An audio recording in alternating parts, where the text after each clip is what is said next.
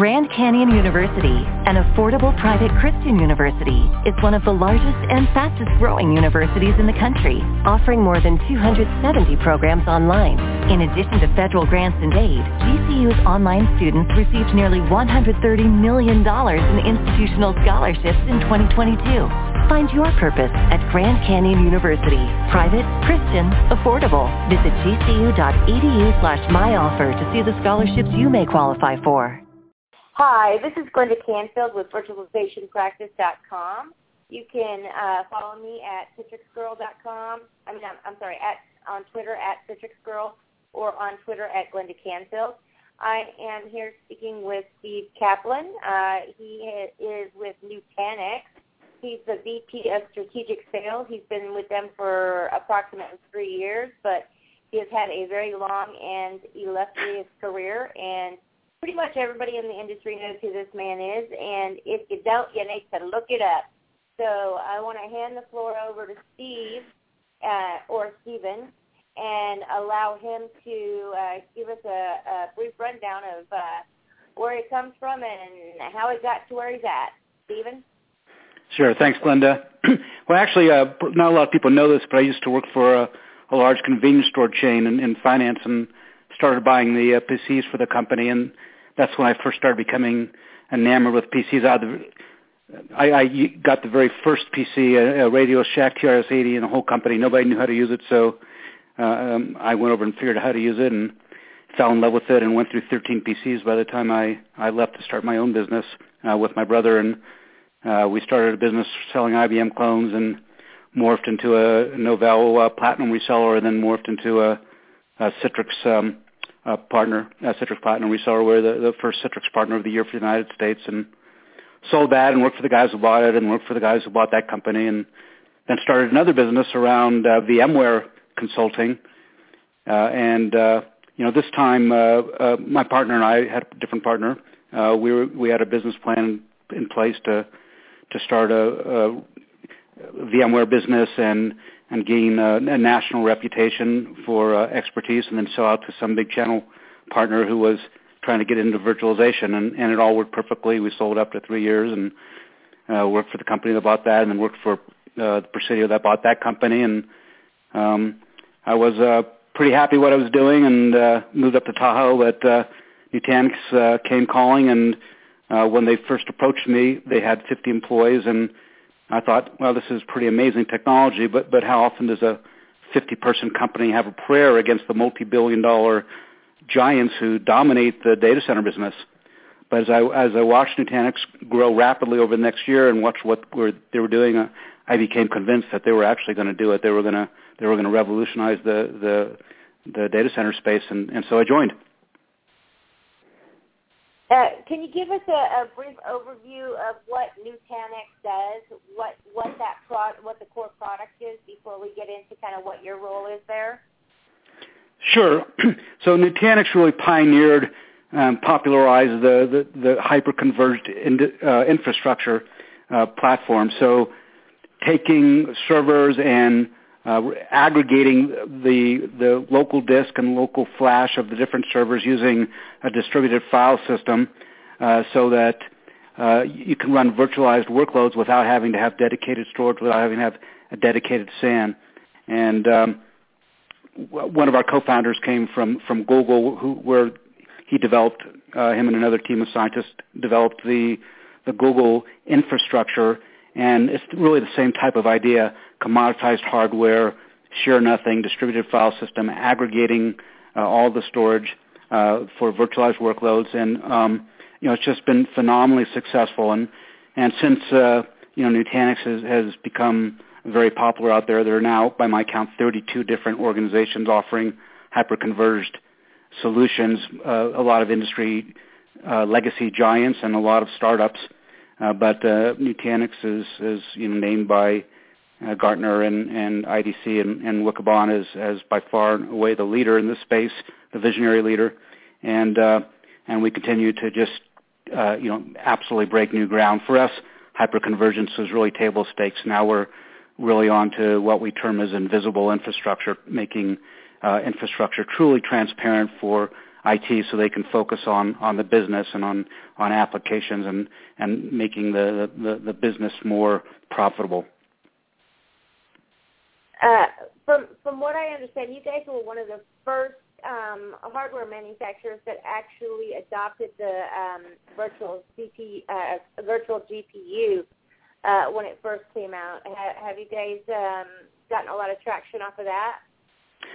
Well, you know, just one clarification: we don't manufacture hardware.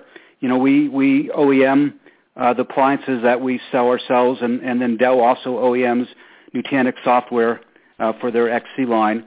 Uh, so we're you know we're a software company, uh, but you have to deliver software some way. So we deliver it through hardware that we can control because we want to ensure that whether it's our appliance or Dell's appliance that the customers have an, an iPhone-like experience.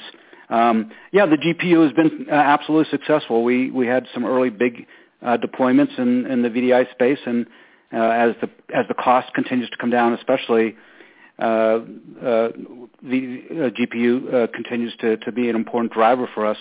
Uh, VDI space overall has been you know great for us. It was really our first use case. In um, in fact, in 2011, we won the Best of VMworld Gold Award for VDI before we'd even shipped yet. Uh, now VDI is a, is a minority of our use cases. Uh, you know, we've expanded to the enterprise and and all the you know SQL and Exchange and so on. But it still is an important use case for us, and and the great thing about it is that, that customers can get all the benefits of, of VDI and save money in the process using Nutanix. So uh, GPU is an important driver. Well, have you guys? Um, are you guys working with Citrix with the um, Zen server and um, their terminal services? Um, you know, XenApp product as well, because I know that it does.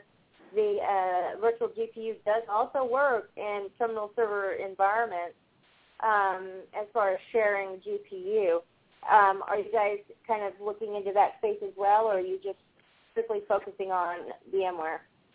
No, we're we're very close partners with Citrix actually, um, uh, and and do a tremendous amount together. And and are yeah, we're working with them on XenServer. They also uh, support our hypervisor called Acropolis, um, which is is kind of a next gen type of hypervisor. We look at the at the hypervisor, you know, everybody's talked about the hypervisor becoming commoditized for years, and uh, we think that day has arrived. It's the sheet metal of the data center, and uh, you know, like uh, Sudheesh Nair, the the global VP of sales, says that if you got uh, Diane Greene and Mendel Rosenblum and, and Ed Bugnion, the, the co-founders of VMware, into a room today and asked them to build a hypervisor, it would look nothing like ESX.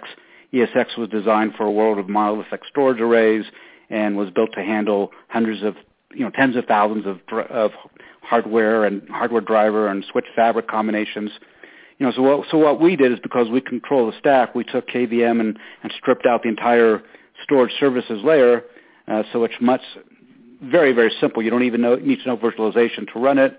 You just uh, run it through uh, Nutanix Prism, and it's uh, ext- extraordinarily secure. It's extraordinarily scalable, and uh, and Citrix supports it now, so it's a you know it's a it's a particularly great fit for uh, Citrix uh, XenApp and, and VDI environments, and also NetScaler supports it, um, and uh, we we have definitely have some great traction going there with Citrix. Groovy. Okay, so now you are VP of Strategic Sales. What does that translate to? um, you know, when I when I started at Nutanix, when I started at Nutanix, I was kind of almost uh, uh, because it was still so small when I joined, I was kind of de facto, uh, at least co-running alliances. I was officially VP of channels and strategic sales. And uh, as the company grew, uh, you know, we got a whole big alliances team, and um, the channels uh, team uh, uh, grew to the point where I realized that we really needed to bring in, you know, some true experts who who knew how to build it up on a global basis, and would give me the chance to focus on my very favorite thing, which is uh, you know, we call it strategic sales, but what it really is is financial modeling uh, using ROI and TCO analysis to help customers understand the implications of, of, of new technology and uh, and and help help them, you know, uh, analyze their environment uh, from an e- economic perspective and and and make the best decision for their environment. Right. Well, and I know you guys have had a lot of success in like the government vertical what other verticals are um, you know actively adopting you know uh, Nutanix and its, its you know solutions? Well, you know, all the ver- you know, I mean, we're we're definitely a mass market solution across all verticals, across all geos. Um, we're we're definitely you know heavy in the in the mid market and enterprise market and global 2000 um, market. Uh, the federal government is, is certainly one of our, our biggest verticals. So is state and local uh, government, education, uh, healthcare, uh, finance, all you know very big verticals. Manufacturing, retail. Um, and uh, you know, again, as we grow very rapidly, growing young company, we continue to uh, build in um, you know teams to to focus on those groups. Uh, when I was running channels, uh, for instance, a service provider uh, team, which was one guy, was was under me. Now I think that team is up to you know 14, 15 people and, and spun off on its own. Uh, so yeah, service providers is another big vertical for us. It's a Nutanix is a fantastic fit for service providers uh, because you know, it's a pay-as-you-grow model. They don't have to buy a big honking array and stick it in there. They just they just grow out their environment as they obtain customers. Now, are you talking about value-added resellers, or are you talking about hosting service providers? No, hosting service providers. Although, you know, I would say that most, well, that, that, that may be an exaggeration, but a lot of, of partners, especially the bigger partners, do have their own hosting services at this point. Yeah it makes sense. Um, you know, everybody's starting to make their money off of services. There's been a shift in the industry that way.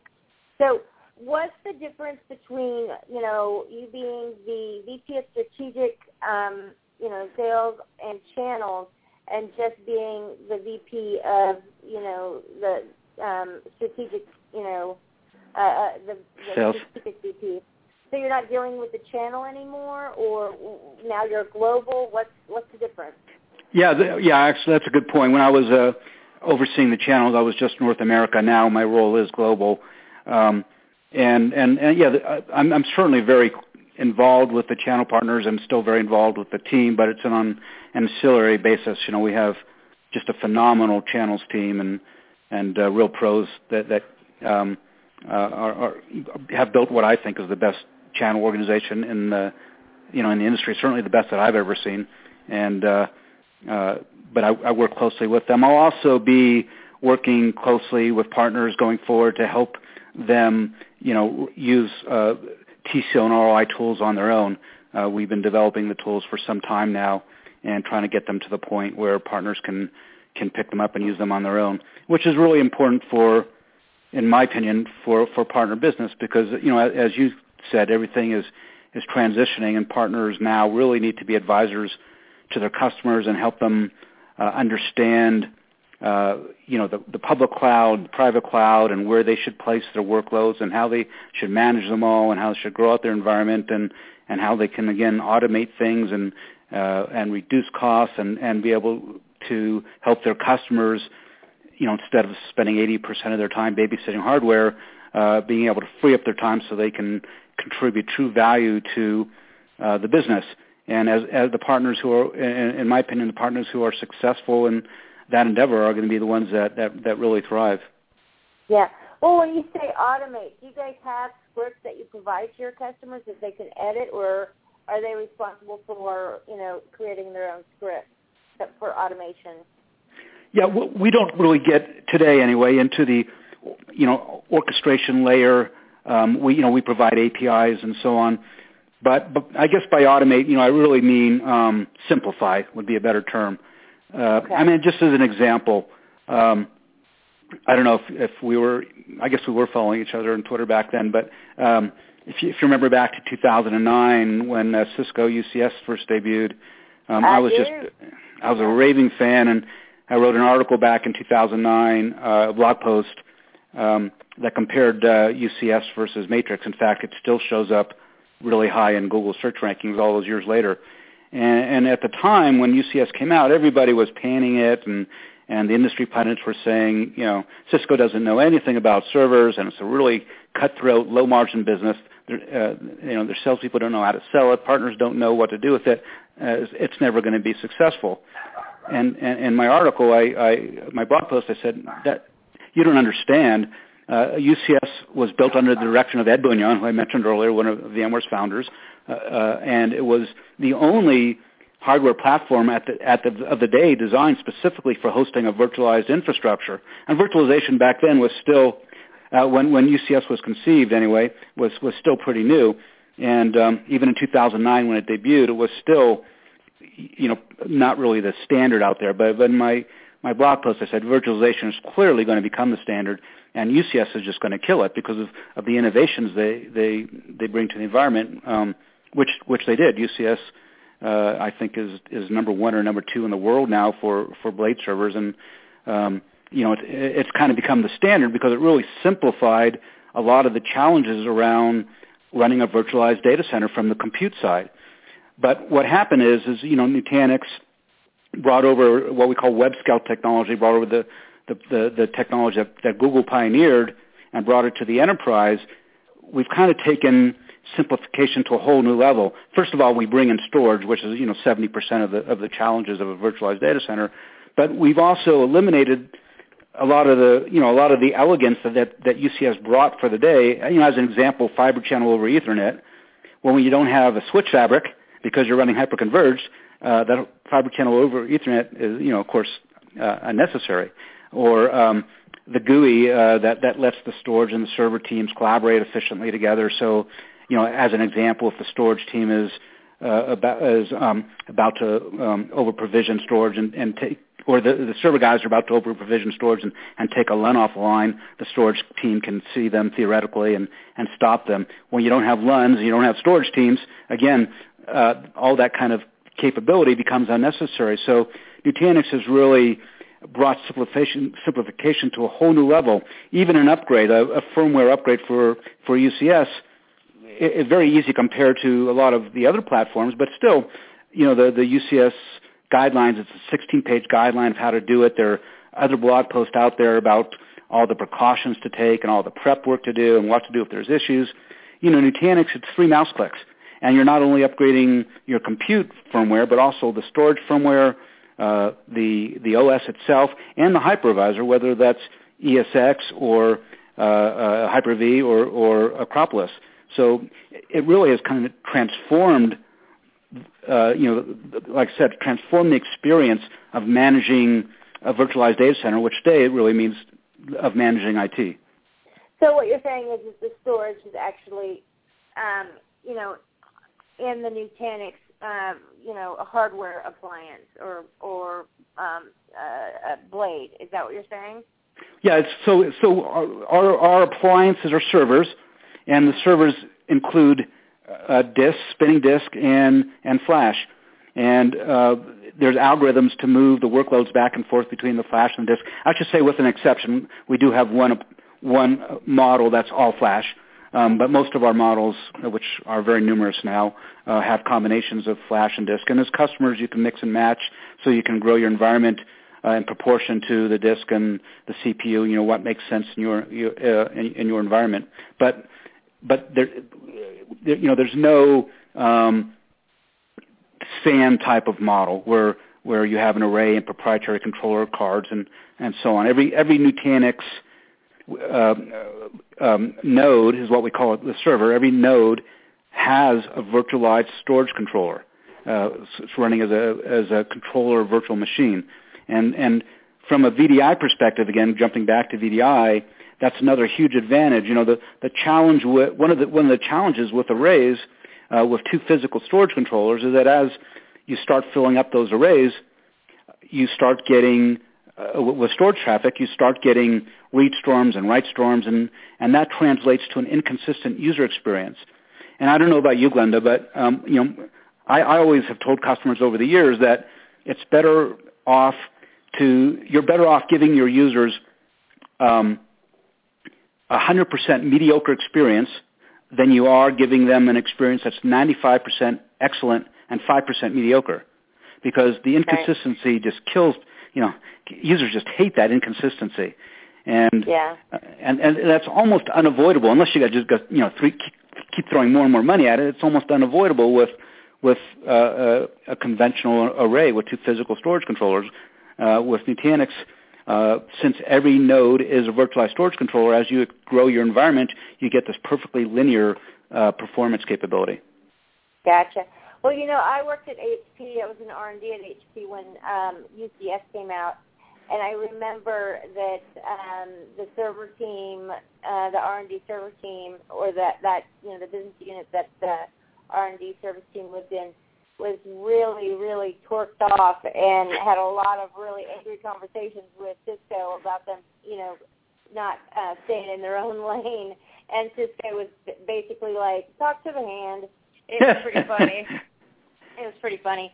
Um, but you know, like to get back to you specifically, I, you know, you are a published author. You've written a lot of, um, you know, I, I know I've got at least um, one of your books. I don't know how many books in total that you've written and published, but um, like the O'Reilly stuff. But are you continuing to write? Um, how you know what's going on with that? Yeah, you know, all my books have been co-authored. Uh, ten of them so far. Um, seven on Citrix and three on VMware. Um, uh, because you know uh, I'm pretty I'm okay at the business stuff, but uh, uh, I've written with very very smart co-authors on the technical side. Um, I, my last book is uh, you know to show you it's kind of dated vCloud Director. Although I do see VC, VCD all of a sudden popping up frequently again. I hadn't seen it for a few years now, but um, but but the vCloud Director was my last book. Uh, that being said, I'm I, I am actually um, in process right now of, of writing a book around um, uh, financial modeling uh, for IT purchase decisions in the era of hyperconvergence and cloud, and uh, you know I have a couple of folks who are contributing chapters and so on.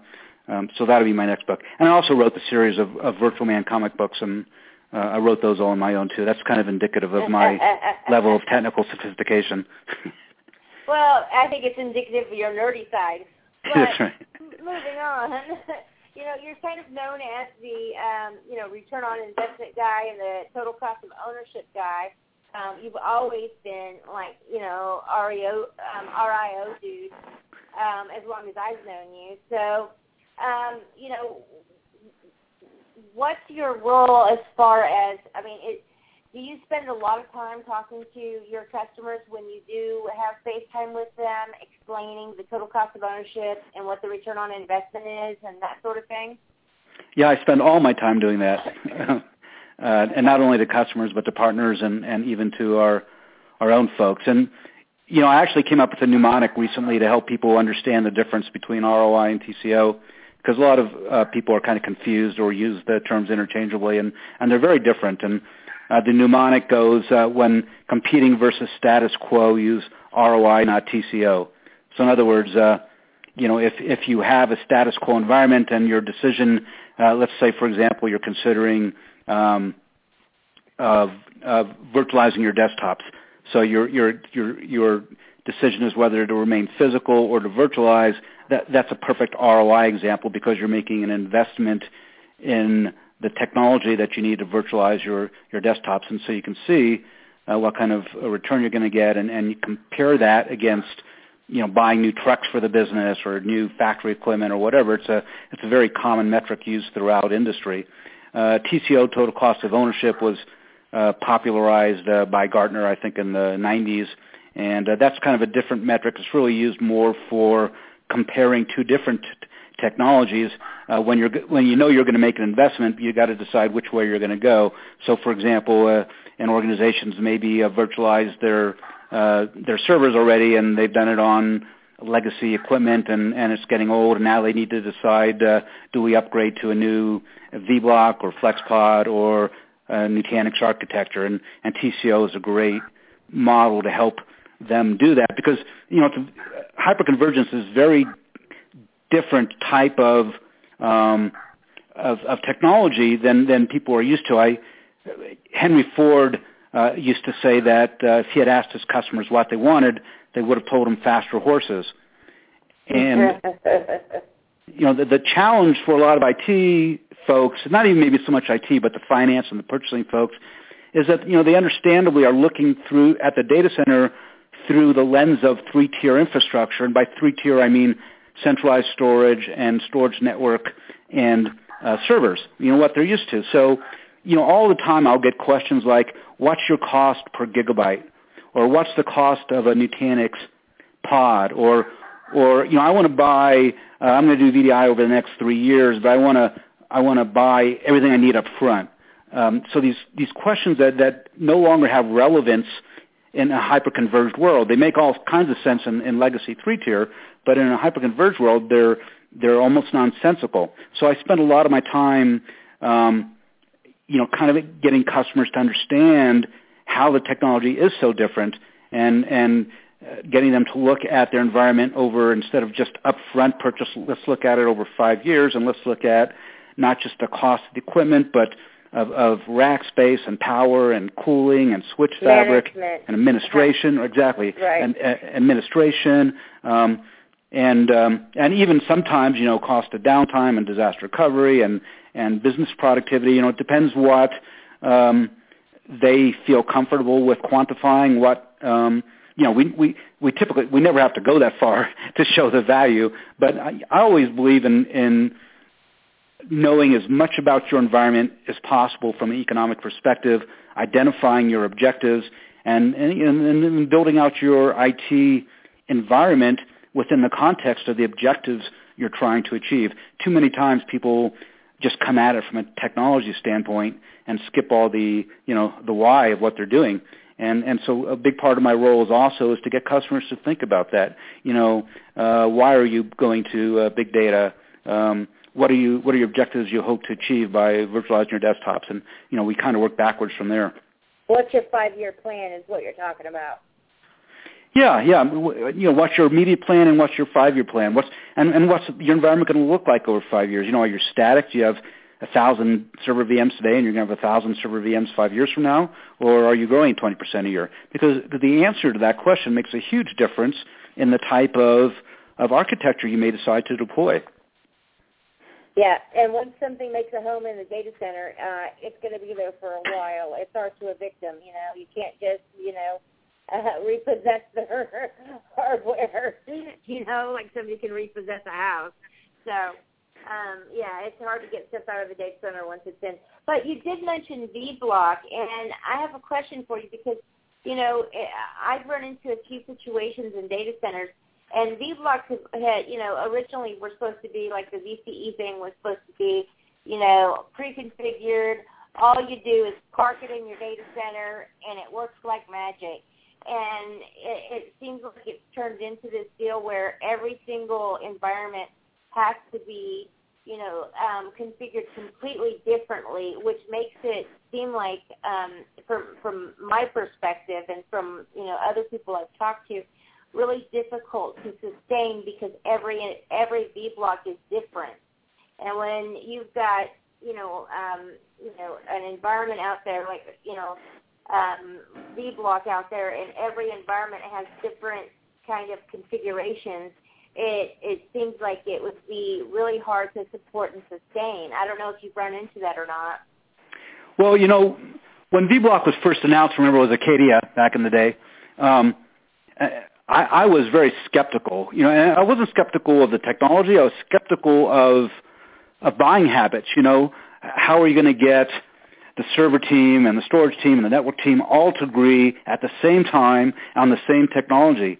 Uh, and not to mention that you know uh, the EMC and Cisco and VMware guys all have different uh, uh, calendar years, quarters, and so when one of them is trying to close a sale, the other one's just getting started on the quarter. You know, what do you do when the EMC and Cisco people are fighting? And you know, so all these these challenges I saw, I, I, I wasn't too optimistic.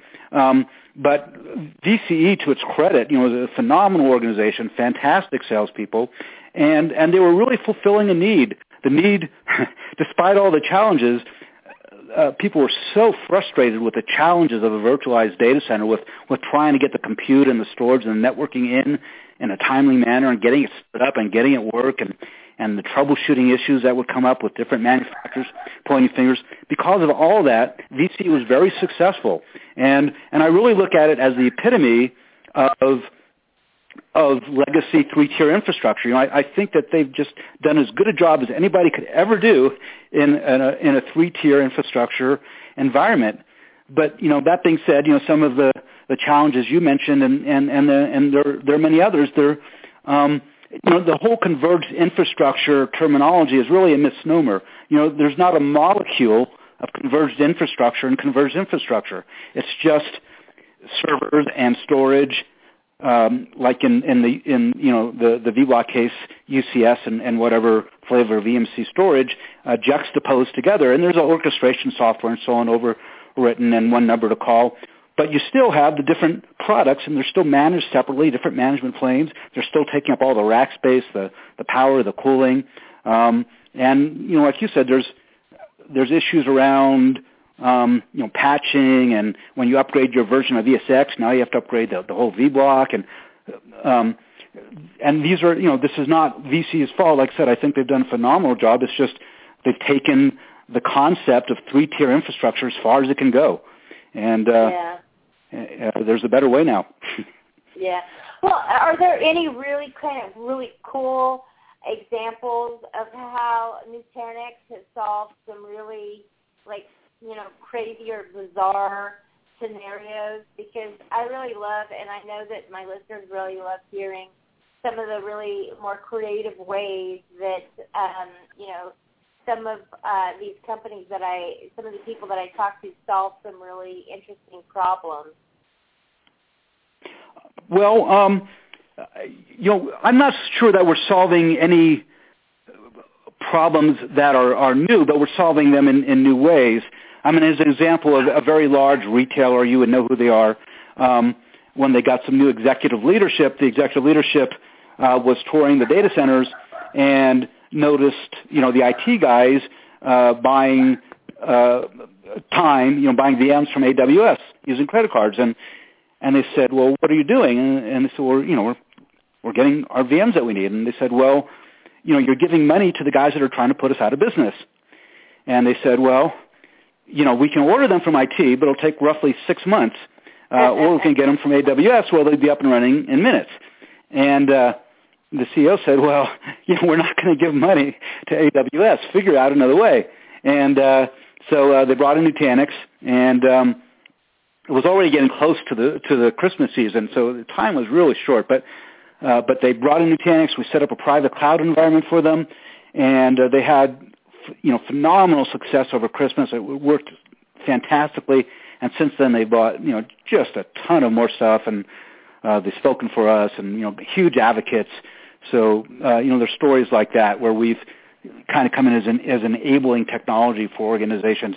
Um, uh, Empire Life in um, Canada. I, I did an ROI panel at our .next customer facing panel last um, last June. So you know a couple of c- companies I can talk about, and Empire Life was one of them. In their case, uh, they still had physical servers and virtual servers, and um, and even mainframes. And uh, with Nutanix, it gave them the economic capability and the simplicity they needed to get rid of all that and virtualize everything. And they saved so much rack space you know, they, they did a before and after picture. You would crack up seeing it. They saved so much rack space that now they have to, the challenge with what to do with their data center space. And the last I heard, they may have decided, the last I heard is uh, that they were debating whether to put in a gymnasium for uh, employees to use, or they did have a, a, you know, a cloud provider that wanted to rent the space from them. So, and, and that's a fairly common problem actually. the organizations going into Nutanix is they free up so much data center space they they have to figure out what to do with it. Well, it saves a lot of power too. I'm assuming so. You probably are extremely green. But have you noticed that you know green IT? You know nobody really, even though virtualization, you know, kind of, um, you know, well, originally what it was, right, is everybody was saying, okay, well, it's virtualized, um, it's green IT because you're basically taking all of the power away from the end user. But um, essentially what you're doing is you are relocating that power utilization from the end user to the data center, and the data center was still using that level of power. And it sounds like what Nutanix is what you're saying is, is that, you know, it's not utilizing as much um, of the electrical juice that um, you know we're used to. So it, it is truly green IT. Um, I mean, am I am I on the wrong track, or is that kind of you know in the in the right sphere of thinking? No, you're absolutely right. Um, organizations that have green initiatives, uh, we absolutely facilitate those. Uh, you know, with, with the Nutanix because we are again, you're not. So you know, a, a SAN is just using Intel storage controllers, uh, which are servers essentially. Um, and then you also have your servers for running your compute. So when you're running three-tier, you're, you're duplicating that effort, you're duplicating the power, running things across the network traffic. Um, so you end up using a lot more power than you do with Nutanix, where uh, everything is is truly converged. Hyper, you know, we call it hyper-converged. The industry calls it hyper-converged because it's based around the hypervisor. But but but it's truly converged in the sense that we are consolidating redundant hardware and we're um, eliminating distinct management tiers. Um, but but absolutely uh, from a green initiative. Now, in terms of a TCO ROI perspective, um, some organizations, and, and I think organizations are getting better in this regard, but you know, historically it's been, well, my department doesn't have to worry about power costs, so I don't care. Um, but really, that's not so much the case anymore. I think everybody is kind of more aware of it, and it's an important thing everybody realizes. And um, and even if it doesn't directly affect their budget, typically I see IT shops, uh, uh, you know, that that's a bonus for them. It's a benefit for them.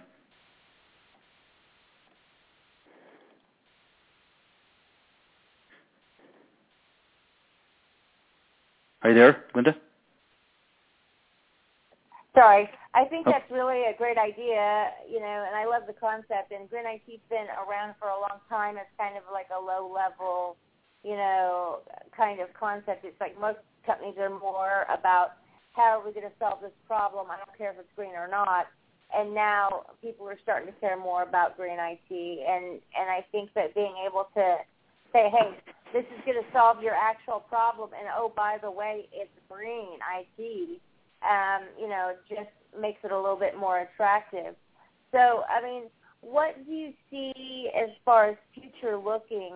Um, you know, where is um, Nutanix headed? Well, this this whole concept of invisible infrastructure mm-hmm. um, is definitely uh, you know what we are delivering today, but we'll get even more and more um, ingrained in everything uh, that we allow going forward, and that extends to the cloud.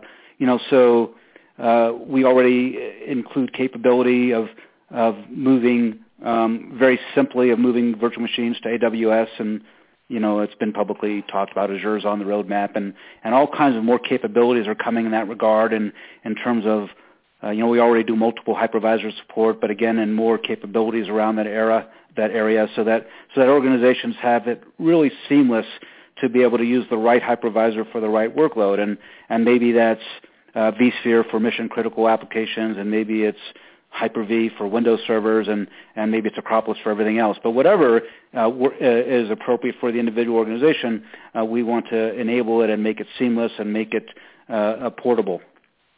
Well, and you know, we were talking earlier about the whole thing, you know, um, the transition in the industry to becoming a service provider industry, and everybody's kind of outsourcing, you know, their their um, stuff to hosting providers. Have you guys considered? I know that you're very close partners with a lot of hosting providers, but have you considered getting into the hosting provider business? You know, not that I'm aware of. Um, okay.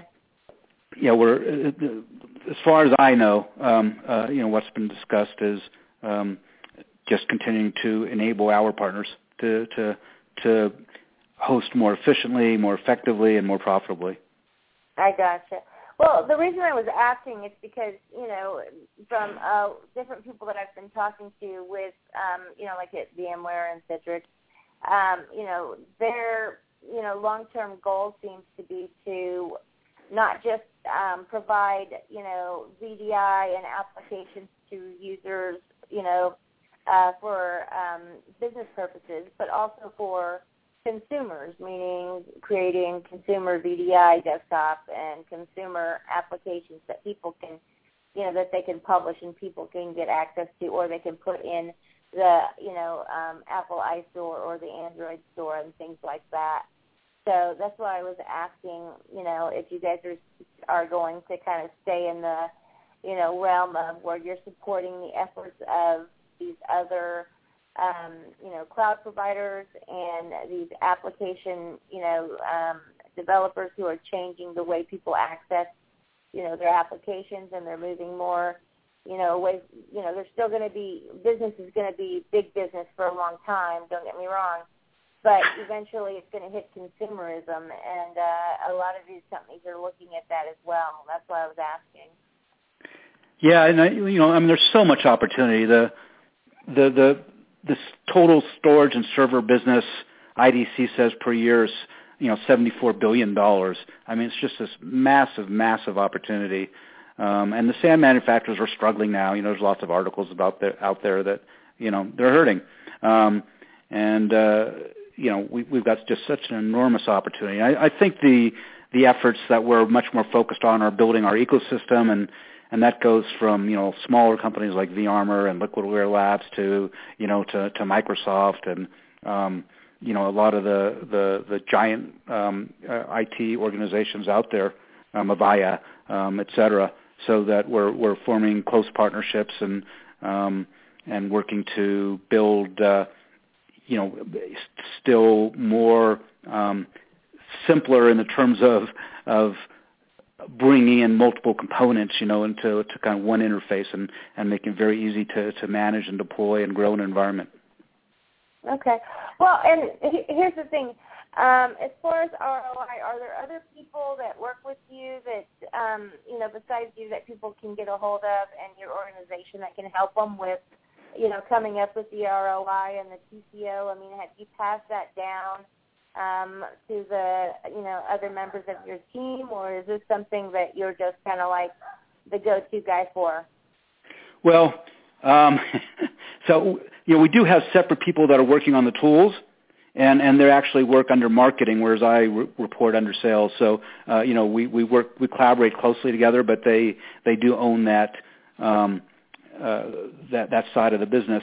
Um, my team right now is me, uh, but I'm doubling it. You know, at least for right now, I'm, I am hiring a, another Gower guy uh, uh, to assist, and uh, am busy interviewing actually, you know, on a daily basis uh, to, to to bring someone to help. But then also, ultimately, you know, our objective is to really uh, enable our our reps, our SCs, and our partner uh, reps to do a lot of this, to do most of it, in fact. And you know, my team and I will be called in for the the really difficult, uh, specialized, specially customized type of engagements. Um, but but we're hoping, uh, expecting the majority of, of opportunities will be able to handle by by the field as part of the normal business. Okay, all right. So what is next for you? I mean, I know you said you're working on a book. Um, you know, is there, you know, besides the book? I mean, well, let me get back to the book when do you see that book being completed and um, you know ready for consumption? You know, I don't know. When I um, when I gave up the channel part of my job, mm-hmm. I thought, wow, great! I'm only going to have half the work now. You know, I'm going to be able to have so much more time. But within a matter of days, that was a fallacy and have less time. Um, just because you know there was such an explosion of requests when people learned that I was more available. Um, so the answer uh, uh, to the question is I don't know. Um, as soon as I can get some time, um, I'm going to focus more on it. You, know, even my blogging has really suffered the last uh, two, three months. Uh, I just haven't had the time to put into blogging because um, I've been so busy doing analysis. And I love the analysis; they're they're great fun, and and I learn a tremendous amount every time I do one. Um, but uh, hopefully, once I actually get down to, you know, I, I've kind of written an outline and um, I, I don't know if you've written any books, Glenda, or not, but it's it's a horrendous process. It's horrible, and everybody I know who's written them agrees. Um, but you know, uh, but I've done it a lot of times now, and so um, I, I think once I, I sit down and really put my mind to it, you know, it's a, hopefully a six month um, type of endeavor, and then we'll be done. Well, I've written a lot, but I've never been invited to uh, write, help, you know, co-write a book. Which, uh, by the way, if you ever need somebody to help you co-write a book, ping me because, you know, I'm a pretty good writer. But, You're an uh, excellent writer. I've, I have no question there. But, absolutely, uh, I appreciate that offer. Yeah, absolutely. It's out there. It's out there in the universe. But um, you know, but what's next for you? You know, as far as you know, um, life in general? You're just going to keep trucking where you're at. You're happy with, you know, where you're at. Um, and also, are there any topics that you want to cover that you know kind of we've missed or that I didn't ask you about that you'd really like to get a message out about?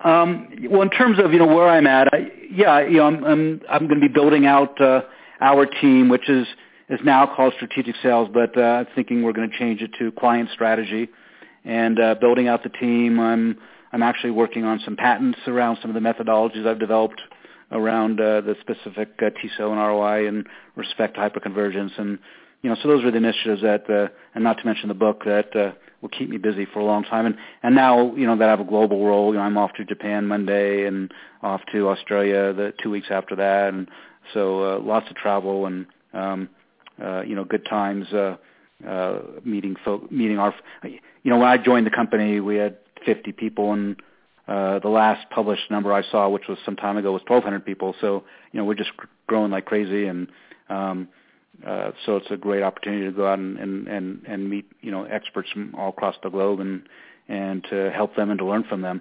Um, but the second, uh, any other topics? Um, you know, I, I think the only other really topic, um, again, kind of goes back to this whole idea of, of faster horses, um, because it, it is so prominent, and it, and it kind of amazes me. You know, I mean, frankly, I'm amazed that anybody buys an array. You know, now that I've been at Nutanix. It hasn't been three years yet, but two and a half years. Um, and so steeped in it, I just I just can't imagine anybody buying an array anymore. Um, you know, unless you're not running virtual machines. But then I would ask, well, why aren't you virtualizing them? So um, uh, just because you know even all flash arrays, you still have to go across the network and the traffic and you know the upgrade issues and, and everything else. And uh, so and to me, delays. it's just a, yeah, what, what's delays. that? yeah, the delays, the time setting it up, and yeah. So I, to, to me, it's just kind of unfathomable uh, as to why people are still doing that, but they are, and and and obviously, you know, seventy billion dollar business a year, and they're still. Um, so, so they're they're still evaluating a lot of times their decisions within the the context of of that three tier uh, architecture. And, and I wrote an article, um, a blog post a few months ago called "The Ten Ways in Which Nutanix is Uberizing the Data Center." And uh, you know whether you like Uber as a company or not, uh, I don't think anybody can deny that they've really transformed uh, the you know the, the transportation industry. And Uh-huh. you know, but but if you do the thought experiment, you know, imagine going back in time ten years or not ten years, thirty years ago, and uh, approaching a uh, a would-be taxi pa- uh, passenger trying to fruitlessly hail a cab, standing in the rain, getting drenched, and you know you come up to her and say, hey, you know, guess what? There's going to be these new technologies, the internet and uh, smartphones and smartphone apps and GPS, and this company called Uber is going to transform your experience so that it becomes uh, predictable and simple and, and, and pleasant. And, and she would probably look at you skeptically because she lacked the context of understanding you know these new technologies and, and how they could possibly change uh, her experience. And, and so that's the same type of challenge uh, I run into from a TCO perspective with with data center folks and, and purchasing and finance folks, again, just focused on, you know, cost per gigabyte or whatever, you know, they're used to measuring infrastructure with and trying to show them, you know, you, things are going to change so dramatically for you uh, when you put this in. And, um, and so it's really trying to figure out how, how we change their perspective to understand what this technology will bring. And they're, you know, we do it different ways, of course, with, with POCs, with whiteboards, with customer references. But, the, but from my perspective, I try and do it through the math, through economics, and, and getting, by, by taking them through the process of understanding how, um, you know, Moore's law, for instance, you know, you start small, and then as you, you grow out your environment, as you add more nodes, the density of virtual machines per node is continuing to increase because of Moore's law. So understanding things like that, understanding how uh, we can, you can take new versions of Nutanix software and deploy them with one click non-disruptively to your existing nodes, which are now going to run faster and they're going to have uh, more capabilities, more features, because we're all software-based. There's no proprietary hardware at all. Um, so, the, the, you know, using financial modeling to help organizations really understand the experience of of how uh, Nutanix web scale um, is going to transform their lives.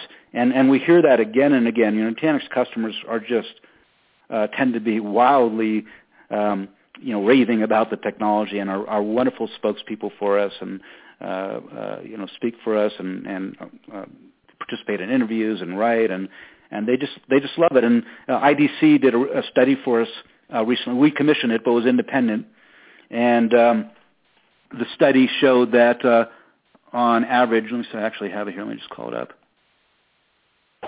Make sure I quote the right statistics.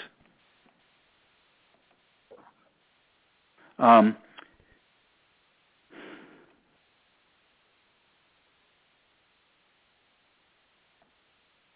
So the IDC study showed that on average, um, for the 13 companies that participated in the study, that an average uh, ROI of 510%, an average payback of seven and a half months, uh, deployment of storage was 85% faster, management of the Nutanix environment was 71% less time than than you know three-tier uh, legacy stuff.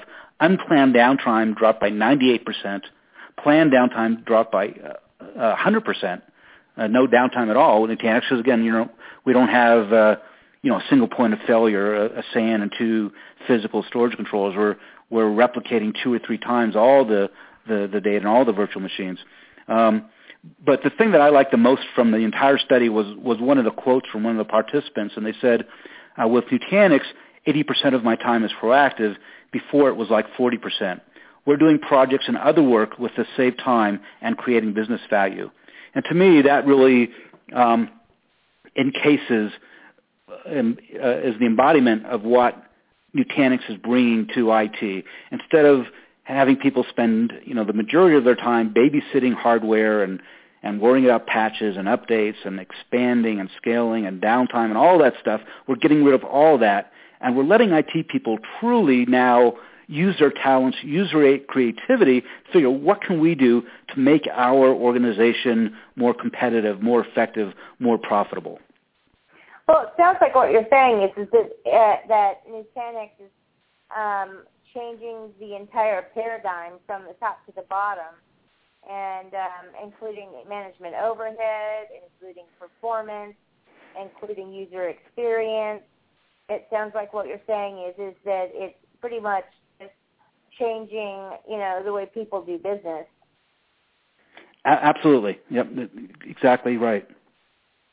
Okay. And and you know, so one other, since we're on the whole, whole horseless thing or the horse thing, uh, one other kind of um, analogy that I think is interesting is, uh, um, you don't remember, I don't even remember, as old as I am, but but back when um, uh, cars first came out, they used to call them horseless carriages, and um, and that lasted for actually quite some time. And and you know it's understandable why it was people didn't know what a car was. A car was basically a horse and buggy without the horse. And you know I mentioned there's 32 people doing uh, hyperconvergence today. It's really funny how many of them still kind of look at hyperconvergence. At, you know, Wikibon calls it server SAN you know, again, kind of relating it to what people know, relating to a SAN, but it's a server SAN. Well, it isn't. You know, it's like you said. It's a, it's a, re- at least the way we approach it, it's a revolution, top to bottom, throughout the data center, transforming uh, the experience. And um, you know, we keep coming back to the terminology invisible infrastructure. At the end of the day, that's what we're doing. Um, you don't have to go to a cloud anymore uh, to get rid of all the hassles of infrastructure management. You can do it internally, and you can use the cloud where it's appropriate. You know, if you're going to set up a new web server and you don't know what kind of traffic you're going to get, if it's going to be small or if it's going to be millions of hits a day, you know, it'd be kind of silly to build out the infrastructure internally, even with Nutanix, to try and account for the biggest potential scenario. I mean, that's a perfect example of let's let's put it in the cloud. Uh, but where you have more predictable workloads uh, with Nutanix, uh, you've simp- some phenomenally simplified the management experience, and you brought the cost way down. So, uh, you know, it's very competitive with the public cloud in that respect. And you know, that way, you as a, as an IT person, you get the best of both worlds. Well, uh, I'm a fan of Nutanix, but um, you know, we need to. You know, we're getting close to our time. Um, I, I would like to, you know, find out where can people? I, I mean, uh, look, you know, where can people find your comics? Where can people find your books? And where can people find you as far as in the social realm? I know you've got the Saved by the Bell blog you do. I know you're on Twitter. I know you're on a few different places, but um, I think um, you know, from my perspective, they'll probably get a, a you know, with Saved by the Bell and some of your comics and some of your books, they'll probably get a, a much better perspective or insight into um, that very complex brain of yours. so you want to share with us uh, how we can find you? Yeah, let me add one more um, blog site. It's called Channel Disrupt. Uh, uh-huh. That's you know really focused toward channel partners. Um, on Twitter, as you mentioned, I'm at ROI Dude. Uh, that's probably the easiest way to get a hold of me. Uh, on LinkedIn, um, you can always uh, get me through my blog sites as well, or or through Nutanix. Um, and uh, yeah, very happy to assist uh, people in any way I can. Okay. What about your comics and your books? Oh well, the comics are. Uh, you know, I haven't written a new comic book for for many many years. Um, uh, you know, I'll, just a real quick funny story about that. When I came out with the Virtual Man comic book series in uh, 2005, I started them, and uh, in 2006 at, at the VMworld uh, general session, VMware actually animated Virtual Man, and, and Jerry Chen, some of you may know him, uh, did the voice, and uh, and brought him up on the general screen, which was you know just thrilling to me. But they also had a cutout of Virtual Man where you could get your picture taken. And the great thing about that was they they stuck it right near our competitor's booth. Our, our, at the time, we were still a very small business and our big competitor. so, so, so I love that. Um, but the you know the, I haven't done any new comic books in a long time. That's actually somewhere on my list too, is to do one for uh, web scale technology. But uh, nothing close. But you can you can find them on By the Bell. I do have uh, links to the comic books. Um, uh, the books are, are kind of getting long in the tooth as well, but uh, uh, you'll definitely know when the uh, financial modeling book comes out. I'll, I'll, I'll definitely make a big splash about it. It'd probably be really boring to most people, but uh, you know, help you sleep at night or whatever. Well, my big thing is, is I think that you've been around so long that um, you know it might be a good idea for people who don't know who you are because you're not a flashy guy. you know, you're you're not I, you know, I hate to say it, but you're not one of those big attention seekers like a, a lot of people that are out there in the uh, industry right now, uh, sharing their opinions, whether people like it or not. Um, and I think that you know, uh, you know, going back and looking at, at some of your historical, uh, you know, works would give uh, people some true insight into how you've actually um, helped shape uh, the environment that we live in today as far as, you know, um, virtualization, ROI, and, um, you know, uh, some of the stuff that you did, you know, had a direct impact on a lot of us, you know, and I think that uh, it's worthy of people going back and kind of checking out some of your um, you know, historical works just so they get a concept of um and, and don't you know, don't sit there and do the false modesty thing, but I, I think that, you know, people need to understand who you are and where you came from and, and how you've helped shape the um, ecosystem we live in today.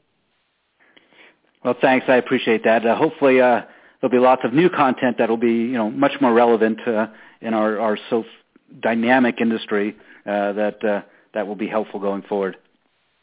All right. So, um, you know, at ROI Dude on Twitter, and um, is it just savedbythebell.com or what's the yep. web address? Yeah, okay. www.savedbythebell.com. All right. Well, we will, um, you know, end it here. And I wanted to say I really appreciate you, um, you know, doing this with me you know, you're one of my favorite uh, people in the industry, and I know that you're pretty shy about doing things like this. And um, I really appreciate you participating with this, you know, in this with me. And um, you know, I'm a fan, and you know, hopefully a friend. So yeah, well, well, likewise, I really appreciate the opportunity, Linda. All right. Well, have a great one, and I will talk to you soon. All right. Take care. All right.